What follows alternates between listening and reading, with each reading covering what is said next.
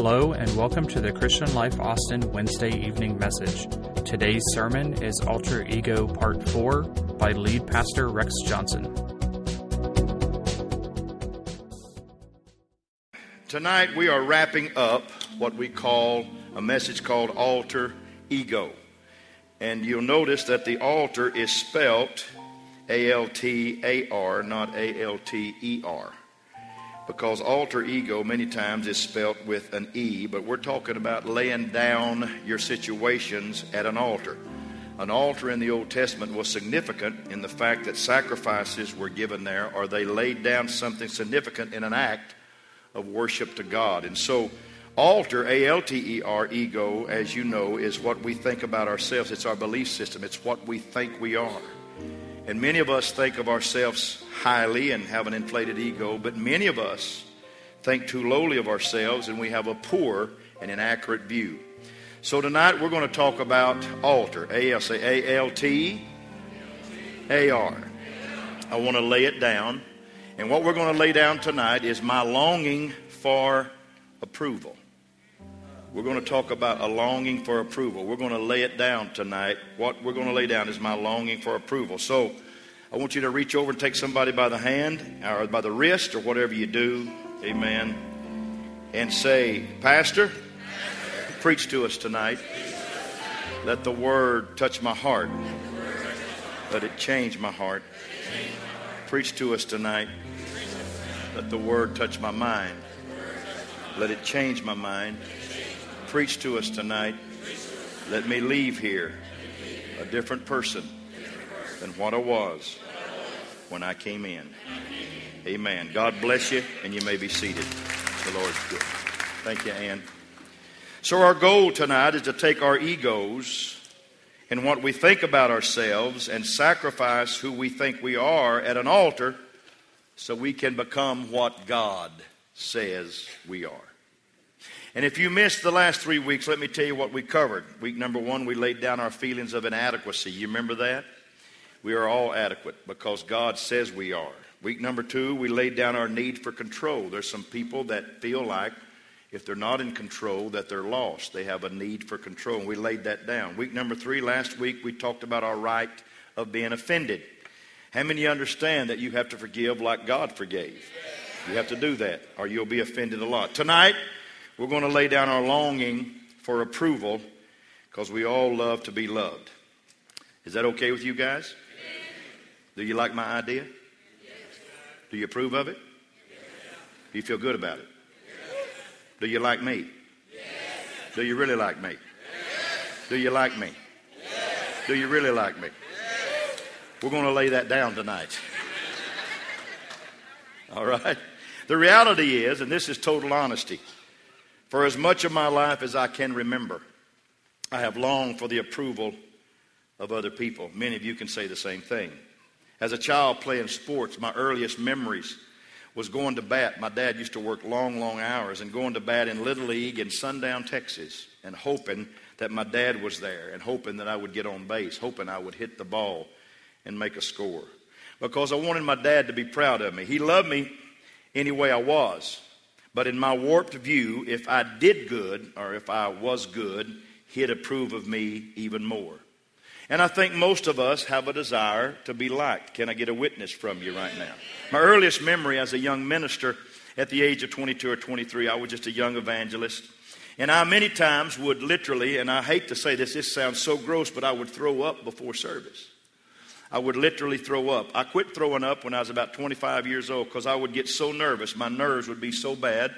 And the reason that my nerves got so bad is not because I didn't trust God. I just wanted to be accepted. I wanted to be loved. I wanted to be a wanted person because I did not have a good upbringing as far as a blue blooded upbringing, and I did not have a minister to back me. I was just out there running barefoot. And I would preach with all that was in me because I wanted people to say, that young man is really trying his best to be a preacher. I really tried for that. That man really loves Jesus. He's an up and coming young minister. We liked that young guy. And I had insecurities. I really did. Now, after all these years, I really don't struggle anymore with that, really, like I used to, except for some Wednesdays. And some Sundays when I preach or teach and I'm duly hard on myself, I'm very difficult on myself, and I always think of ways after I leave here, I always think of what I could have said and what I did say that I shouldn't have said. And I think that's just part of the process. And then I go home, and the kids come over on Sunday night, and they'll be having their regular life, and I'm, I'm reliving church on Sunday. And I'm wondering, hey, I'm just wondering this. I don't say it, hey, what, wonder what the kids thought about church today. Wonder what they thought. And someone will say, Wow, I love the new worship song that Randy sung today. I love the way the choir sounded. I love the way the worship. Wasn't it great? And I want to say, But I don't. Anything else decent today in church? and invariably, one of the daughters or sons in laws, because they love their dad. It doesn't matter if I preach good or preach bad, they love their dad. And they said, Dad, you preach good today. And I want to ask, but I don't. I wonder if any lives were changed today. And all I do that for is because I still want to make a difference. I do not think that I am seeking approval that much because I have preached so much. I used to have a man that used to give me red hot candy when I really preached a red hot sermon. I used to have another man that gave me a dollar every time I preached good. They have quit that at least 15 years ago. So I don't, I don't, I don't preach good anymore. I just talk good now. I just kind of try to communicate with you. But I'm here to tell you, all of us live those kind of lives in our lives. There's just, that's just a part of what we are. It's part of our DNA. Now, eh, I, am going, I'm going to give you five specific signs, and you might want to write these down of that you might you might show that you're living for the approval of others. The first one is this if you're taking notes, you got to write this down. You occasionally or you often worry about what other people think. Anybody in the crowd like that? For example, if you've ever had to give a public speech or you had to give a report, you're really nervous. You know why you're nervous? Because you're worried about what other people will think when you get through. That's a fact. If you ever post something on social media, then you go back 12 seconds later and find out did anybody like what I posted? Did anybody comment? Oh, thank God. A retweet. I got a retweet. Hallelujah. Glory to God in the highest. My selfie, another angle. Selfie. Does anybody comment on my selfie? Anybody think I look good? We're consumed with what other people think. I know none of you are ever like that. I'm just preaching to the church across town. You just sit here. Occasionally, when we're getting ready for an important event in our lives, all of you, you go into your closet, you walk through the entire closet. You walk back through the entire closet, and you're like Samuel trying to find a king. There's nothing there and you say, I have nothing to wear, and you can't even get your hands between your clothes because your closet is so packed with clothes, but I have nothing to wear. And you walk and you say, and so and so you put on two or three outfits and you look at your husband and said, Does this look good? And the husband say, Do you like me in black? And the wife said, Does this make me slim? Check behind. Does it look all right back here? Because you know you know that somebody's going to look at you and you're going to say, hmm, makes her look a little big. that doesn't have a slimming effect she thought it had. You know what I'm saying? We've got this thing at our house called which shoe, which shoe, which shoe. Patty will invariably, I love Patty. She's sitting over here, and I may have to sleep on the couch tonight, but we have the which shoe game at our house. Patty will put on a shoe on this left foot and a shoe on this right foot. She knows I'm telling the truth. I won't look at her, but she knows I'm telling the truth. And we'll put these, she'll put these shoes on. She said, which one of these you like the best with this? And she'll hold up this shoe and, and she'll hold up this shoe. And I said, well, I, I like that one. She said, hold it just a minute. I'm going to do this again.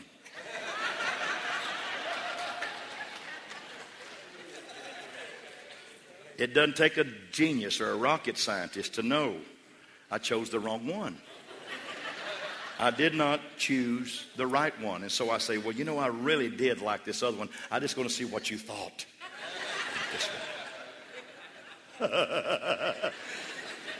come on, come on, man. You know how to get out of trouble.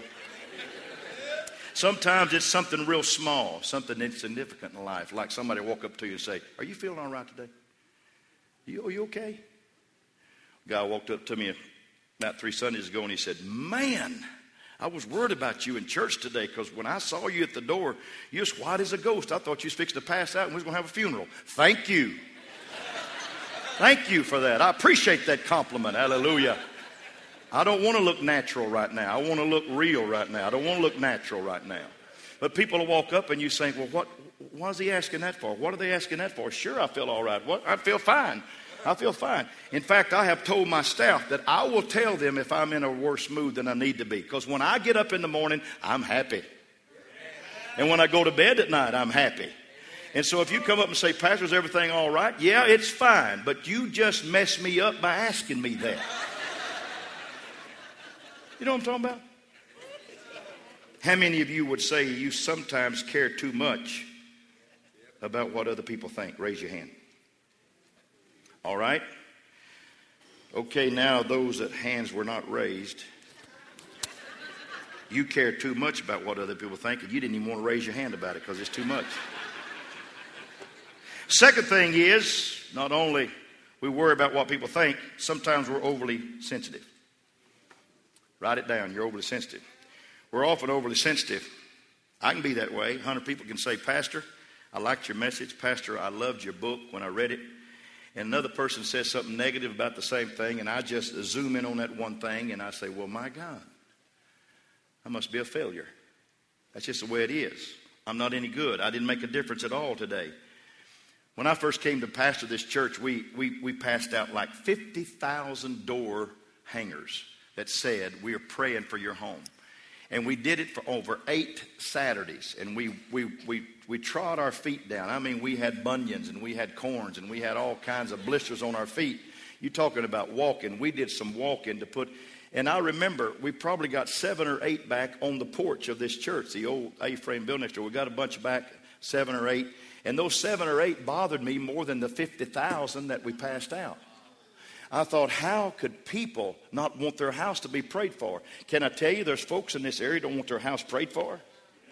It bothers me as a pastor, but that's what happens. Sometimes we're too sensitive. And so one person called me one time and said, Do not ever bring another door hanger to my house. Do you understand that? I said, Yes, sir. I said, What are you going to do about those Pizza Hut ads that come to your house and put them on their door? Put them on your door. I said, Oh, we like pizza. We just don't like church. And I let that bother me. Or maybe, maybe some of you ladies get a new outfit and wow, you look good. Mm. And you know why you look good? Because the person that sold it to you said you look good. And you can't wait to wear it out in public, so you go out and you just you just wait for a compliment all day long. Just check it out, check it out, look at me. And at the end of the day, no one said anything. And it's not that they said, that's an ugly outfit, that's an ugly pair of pants, that's an ugly skirt, that's an ugly dress. They didn't say that. But we're saying because they didn't say anything, what's wrong with those people? What's wrong with them? You're overly sensitive. Or you call a friend or text a friend or you give a friend a DM and a friend that didn't call back or they didn't text you back and they didn't do it for quite a while and you said, Oh my Lord, did I do something wrong? I don't have any BFFs anymore. What's wrong with me? And you get overly sensitive. And then you start to find yourself being overly sensitive. And if that's you, don't be so sensitive. Just check a little space on your note and say, I'm going to work on that, all right? Because it happens to all of us. Third indicator, perhaps you're living for approval of others, is that you compromise your values. Everybody say, compromise my values. That's something you deeply believe in, but you compromise it because you want the approval of other people. If you're a young girl here tonight and you love God and you want to honor God with your purity and save yourself for your husband and give him the greatest gift one day of your purity. But you've been dating a guy and he says, it's going to get a little redundant. I love you, baby. I love you, baby. Mm, you know I love you, baby. Mm, listen to that music. I love you, baby. Listen to that Barry White singing. I love you, baby. I love you, baby. And I'd love you even more if you would, mm hmm. And I'd love you even more if you'd, mm hmm, so you, mm hmm. And you compromise your values for the approval of someone else. Or you're a, you're a guy and you hang out with other guys and their language all of a sudden gets nasty and dirty and, and you don't want to be a Jesus freak. And so you start saying just a few words, you know, like, mm, what's a good word I could say that's not going to put me in hell? Let me think just a minute and you start telling just a little bit of a dirty joke and then a little bit more dirty joke, and all of a sudden you're all wrapped up in the language and you're all wrapped up in the cursing, and because you don't want to be viewed as this religious guy, this square peg. Or you really believe in debt free life and you want to manage wisely what God has given you. But you end up buying things you don't really need with money you don't even have to impress people you don't even know. Because you compromise your values because you want people to like you based on what you have and what you look like. And if that's true, just check the space. Don't raise your hand. Yes, Pastor, I, I occasionally compromise my values. Wow, this is tough. Another indicator you're longing for approval of others is that you hesitate sharing your faith. You know Jesus Christ is the Son of God. Anybody know that in this church on Wednesday night? Come on, clap your hands. You know he came to this earth. You know he came to die for you. You know he came as a ransom. You know he came to seek and to save that which was lost. Anybody happy you got a relationship with him? Here's my question. If you're real happy about knowing you have a relationship with him, why wouldn't you want anybody that you love in the world to have the same relationship with Jesus Christ that you have with Jesus Christ? Come on. Everybody needs what we have. Everybody needs what we got a hold of. But many times, we don't want to be this freako religious person. And so many times we hold our testimony back and we will not talk. We won't share our faith because, in essence, if you're honest, you care more about what other people think about you than what you really do care about them and their relationship with Christ. Come on, people. I'm going to tell you something. You're either a leader or a follower. And I love people that follow the Word of God in this house, and we're hearing the Word of God right now. But when you get out there, you have got what everybody in the world needs in their life. You're not a follower out there. You're a leader in the community. You're a leader in your neighborhood. You're a leader on your job because you have the Christ factor. Come on, somebody get excited with me. There is a Christ factor that is greater than anything that the world has to offer. Mm. Mm. And finally, the fifth thing, we worry about what people think. We're overly sensitive. We compromise our values. We hesitate sharing our faith. And the fifth thing, you have a hard time saying no. That's when you know you're longing for approval. I played a basketball game one time. I was I had a championship team in college. And uh, we destroyed there were 16 teams. We destroyed everybody. It was the San Antonio Spurs. I was there Sunday night. You know what I saw? I saw a clinic. And the Spurs invited the Heat to watch them. And they did. With their heads on a swivel. and I think LeBron cramped up again about six minutes and 30 seconds to go. I'm teasing. He went and sat down. He didn't want to be on the floor when the final horn sounded because he didn't want to be a part of such an agonizing defeat again. Oh, I enjoy my Spurs. I really do. I'm sorry. I'm sorry. That's going to offend some of you, but we already talked about that last week. You got to lay down your right to be offended. Someone asks you, hey, can you do this? And inwardly you're screaming, no, no, no, no, no, I can never, never, never. I would never do that. I can't, don't have time for it. I'm overwhelmed. I don't want to do it. I don't want to do it. And you scream inwardly, no, but outwardly you go, sure, I'd be happy to help you. When can we start? And you have this horrible sense of guilt because outwardly you're agreeable, but inwardly you're resenting it. You really are. You have an incredible hard time saying no because you want to please people. Why do we do this? The reason is because our egos hear me now, are incredibly insecure. And our egos are crying out, like me, like me, like me, affirm me, affirm me, affirm me, make me feel good about myself. But if we're not careful, we're going to miss one of the most powerful truths and biggest dangers about pleasing, people pleasing, and that is this. Here it comes. Becoming obsessed with what people think about you is the quickest way to forget what God thinks about you. Will you say amen to that? Amen. Proverbs 29 and 25, put it on the screen. David or, or Solomon said, The fear of man will prove to be a snare or a trap. But whoever trusts in the Lord is kept safe. Everybody say the fear of man will prove to be a snare or a trap. And so we think, what will they think? What is their opinion of me? The Hebrew word translated as snare here is the word mokesh, M O K E S H. And it means a trap, it means a snare. What it literally is, is a hook. I, I tried to find one today, but I was afraid I'd hurt my nose. But it's a hook that you put in an animal's nose and lead that animal around with. It's the snare. It's the mokesh that people, and it looks so gross me even doing this.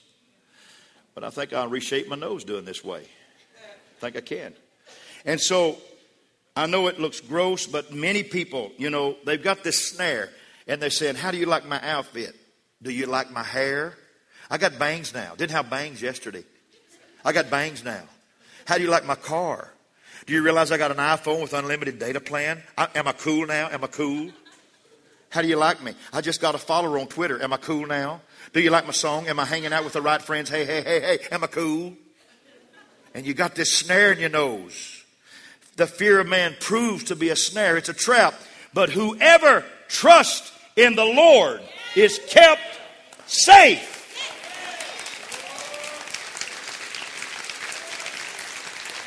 You know the, what the problem is? Pleasing people is idolatry. It's a sin of idolatry because it's putting the approval of people ahead of the opinion of God in your life. How does God feel about you today? I'm going to tell you how God feels about you. He loves you unconditionally. He loves you with a love that's unconditional. Would somebody clap for that God right now? Because that's how He loves us all.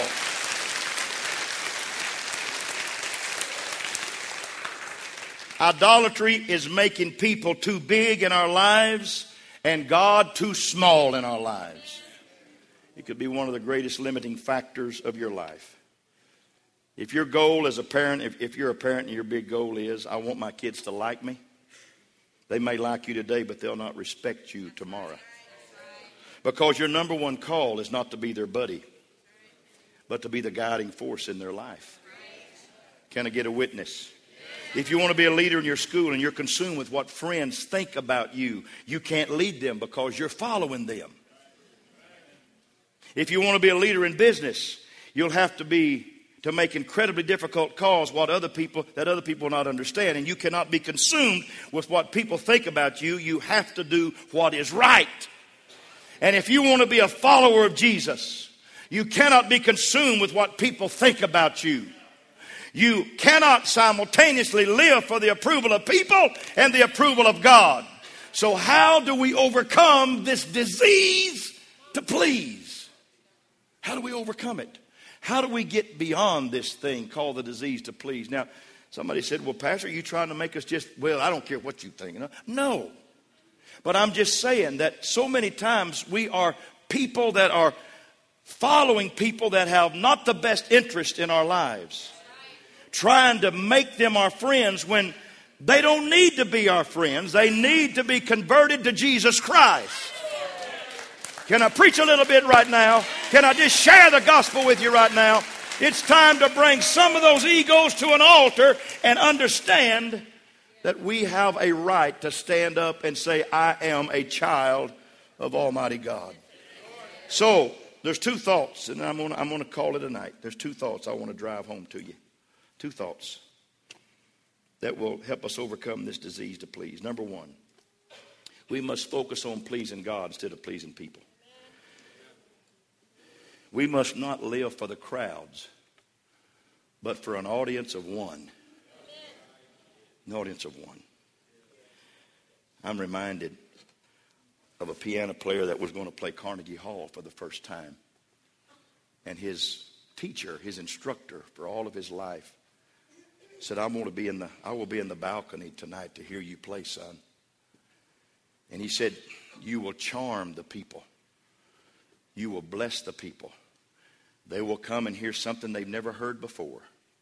But he said, I know what you really can do. And I will be in the balcony. And when you see me make a reference to you, when you see me make that reference to you, then I know that you are in the right frame of reference in the, in the recital, in the concert. And the young man didn't know what he was talking about. So the young man comes out and he plays something in D minor, some Beethoven thing. He plays some Mozart thing. And he's phenomenal. And the crowd cheers. It's a polite clap. It's like watching a golf on Sunday. It's a, it's a polite clap. He looks up in the balcony, and the old man just sitting there looking at him, not moving. And all of a sudden, the young man is overwhelmed that I cannot be satisfied with just an applause from people. I must move the man in the balcony. Hallelujah. And he starts playing with everything that's in him and all of his heart and he sweats and he breaks a sweat in his second cantata and he breaks his sweat and he looks up and the crowd is on their feet giving him a standing ovation and the old man is up there just looking down at him because he knows there's more in him than what he's playing right now and finally, in the third song, he pours his soul. He pours his heart. He forgets that there's people in the audience. He forgets that there's anybody there. It's just him and that piano and his spirit. And when he gets through, the crowd is boisterous and their thunderous applause. But that's not moving him now. It doesn't matter now. He looks up in the balcony, and the old man, old man, gets up very slowly and throws a thumbs up at him. And the young man bows and walks off the stage and saying, I know now what it takes to please the man there. Here's what I want to tell you, folks. I want to share something with you. It's time for us to quit worrying about how much the world is applauding us. It's time for us to quit worrying about how many people say, Oh, you're good at this and you're bad at this. It's time for us to see the man in the balcony, the Heavenly Father that's looking down on us. Hey, how does he feel about how we're living down here? I'm not living for an audience. I'm living for an audience of one. I want to please Him, the author and the finisher of my faith. That's right. That's right. That's right. Galatians 1 and 10 said, obviously, Paul said, obviously, I'm not trying to win the approval of people, but of God. And if, I, if pleasing people were my goal, I would not be Christ's servant. Leave it on the board. A.C. Green was a player with the Los Angeles Lakers. I know many of you know that when you're in the sporting world, when you're in the professional sporting world, that there's all kinds of temptations. I know you know that. I know you know that marriages are just uh, almost a dime a dozen. You can sell them on the corner real cheap. And I know that men step out, and I know that there's groupies, and I know all that stuff happens. But A.C. Green was a, a Christ child. He was a, a child of the Lord. And he played on a championship teams of the Los Angeles Lakers with the likes of Magic Johnson and Kareem Abdul Jabbar and James Worthy, and he was a part of that team. And he was really probably the Kawhi Leonard of that team. He was that unknown part. He was that part that just did his part so well. But A.C. Green had this, had this promise that he had made to God. And that promise was he would keep himself pure. He would keep himself right before God. And there were so many women, so many nights that came and wanted to be with AC. And AC said, No, I've got a partner. I've got somebody and I'm loyal to that somebody. And after a while, that women start asking, "Who is your partner? Who is this partner?" And AC would say, "Well, you just don't you don't need to know right now, but I do have a partner. I have somebody that I'm very loyal to." And after about ten years of being hounded and hounded and hounded on the road, and even his own teammates saying, "You're not a real man. You don't even like women. What kind of teammate are you?" AC stood up in front of the whole team and said, "My partner is Jesus Christ." My partner is Jesus Christ. And AC Green retired from the NBA, a clean, pure man. I'm telling you, if somebody can please God in the NBA and have a clean heart and a pure conscience and a pure spirit and a pure body, we can live for God in this world and say we're going to rest our laurels and our hope on one, not trying to please everybody. We're going to please Him. Paul said, I'm not here to please everybody. You can't please all the people you wear a certain outfit, and some of them say, Wow, that's a good outfit. Somebody else say, That's an ugly outfit. You can't please people. You listen to some music, people say, Wow, I love that music. And I'll be, God, I can't stand that music. You go to parties, and some people say, Well, I love the party. Somebody say, I can't stand that party. I can't believe you was there. You go buy a car, and people say, Boy, that's a gorgeous car. somebody else say, That's the ugliest thing I've ever seen in my life. Amen. You go get your hair done. One group says, Wow, the cutest, little pixiest look I've ever seen in my life. Somebody will say, Wow, That's ugly. Go get that redone. Even in your morals. You live in such a way that some groups say, Wow, I love your morals. Somebody else will say, Really? Really? That's what you are? I hate what that is. I despise what that is because you can't please everybody, even Christian people. The way you worship. Some people say, Wow, I love his enthusiasm in worship. Some say, well, I wish he'd quieten down a little bit because you can't please everybody. So why are you even trying? Why don't you just raise your hands and please the one that loved you the most? Come on. Just raise your hands and please the one that loves you the most. Come on. I got a partner, and his name is Jesus Christ, and he died for me.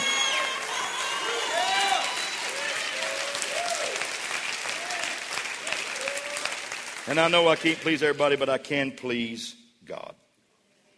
So, obviously, Paul said, I'm, I'm not trying to be a people pleaser.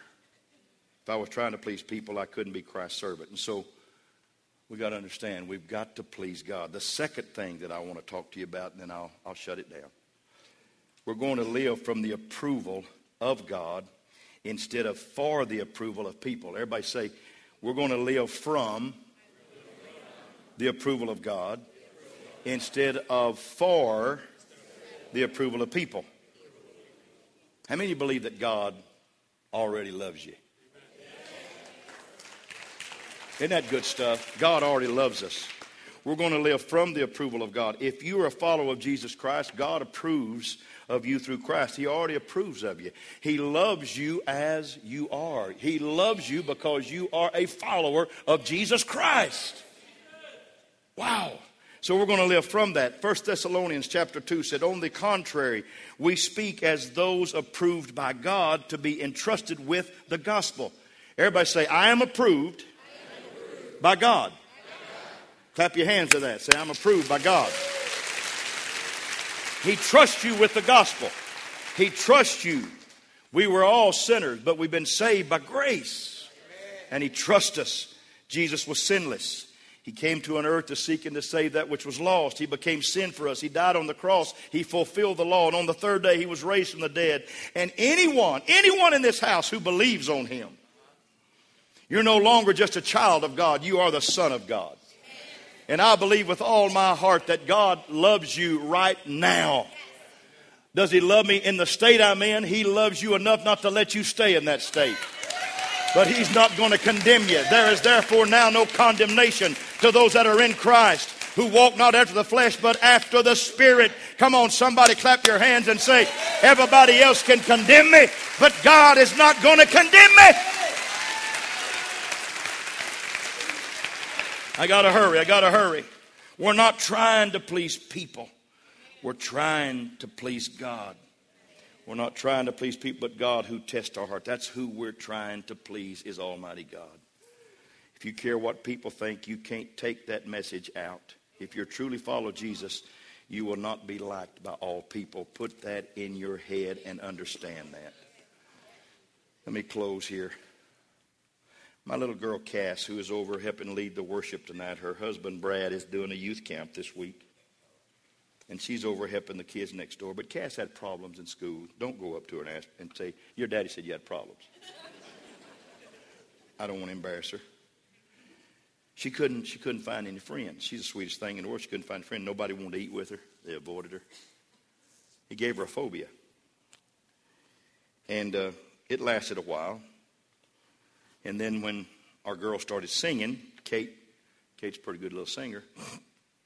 And Cass felt like she couldn't sing either. She couldn't be done using anything. And so she got this thing, a hold of her that just kind of made her feel like she was just the mediocre child. Misty was the eldest, and Kate was the youngest, and here was the middle child, Cass. And so me and her mom, it almost makes me cry, but we kept telling her how special she was. Amen. And she'd come home, and she wrote a letter to herself one time, said, I, I'm not going to amount to anything. And we kept telling her how God loved her and how much she felt she was a special kid. And we kept telling her she had, she had what it takes and how great God was going to use her one day. And what kind of family she would have. And what kind of home God would give her. And the word special just kept coming out of her head. You're special. So many times I can't count it. I can't tell you exactly when it happened. I can't. One day it hit her. And she got a confidence and she said, My dad and my mom think I'm special.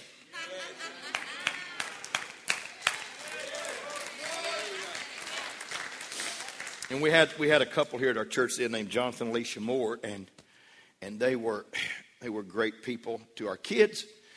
And uh, I kind of snuck up to Jonathan one day and I said, I want you to use the word special because she is special. You've seen her children; they're special kids. She and her husband are special people. She's special, but we like to never got it in her head. And sometimes on Wednesday night, I feel that way right now. That I've told you again and again and again how special you are. I'm not your heavenly father, but my daughter finally got it in her head one day because her daddy kept telling her, quit worrying about what those kids think about you at school. You are a child of God. No, you're not going to go get crazy and, and do all the parties that they're going to do. And they'd love to have you come party, honey, and they'd love to use you up, but you're not going to do that kind of stuff. You're going to live for God, but you're special. Now, right now, right now, all those kids that didn't want to be your friend, they all want to be your buddy now because the special kid has grown up. Special K has grown up and she's next door leading praise and worship and she's helping our young people and she's doing everything she can to let them know they are special. I'm here to tell you something. you've got a heavenly father that's shouting down at you and saying, You are special. You are special. You are special. Quit trying to find the approval in people and find it in your God.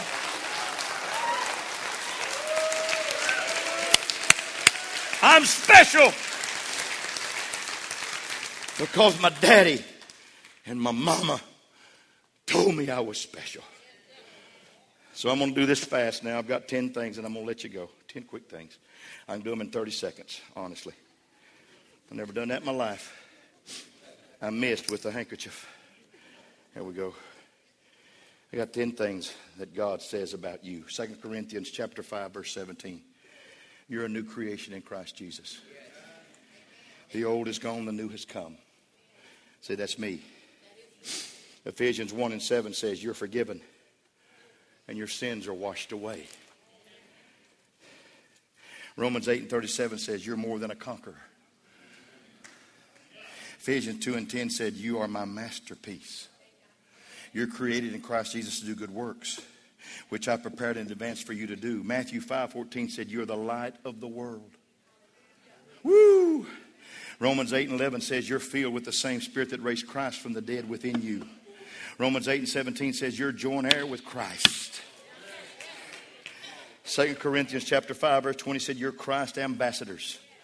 Was an ambassador? It's the highest ranking diplomat sent from one country to another. Hallelujah when you walk out of here tonight, you're not just some little old kid, some little old man just trying to do a menial task, some lady that's trying to live for God in this old world. You're an ambassador. You're God's ambassador. Anybody want to get happy about that?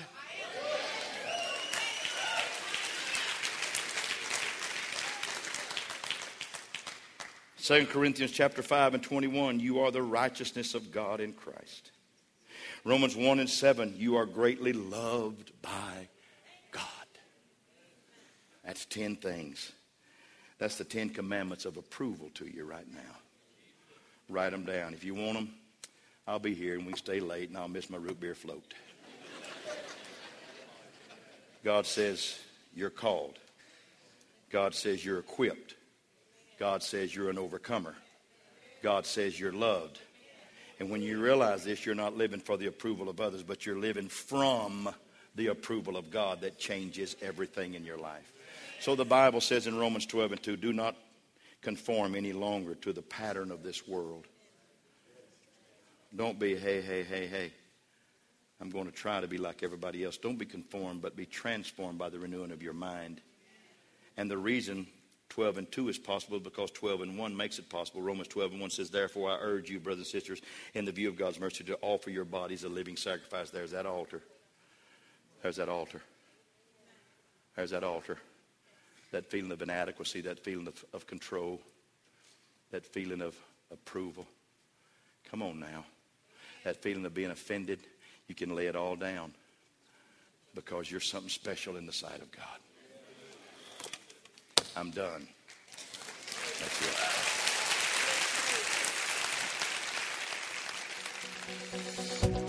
Thank you for listening. For more information, please visit clcaustin.com.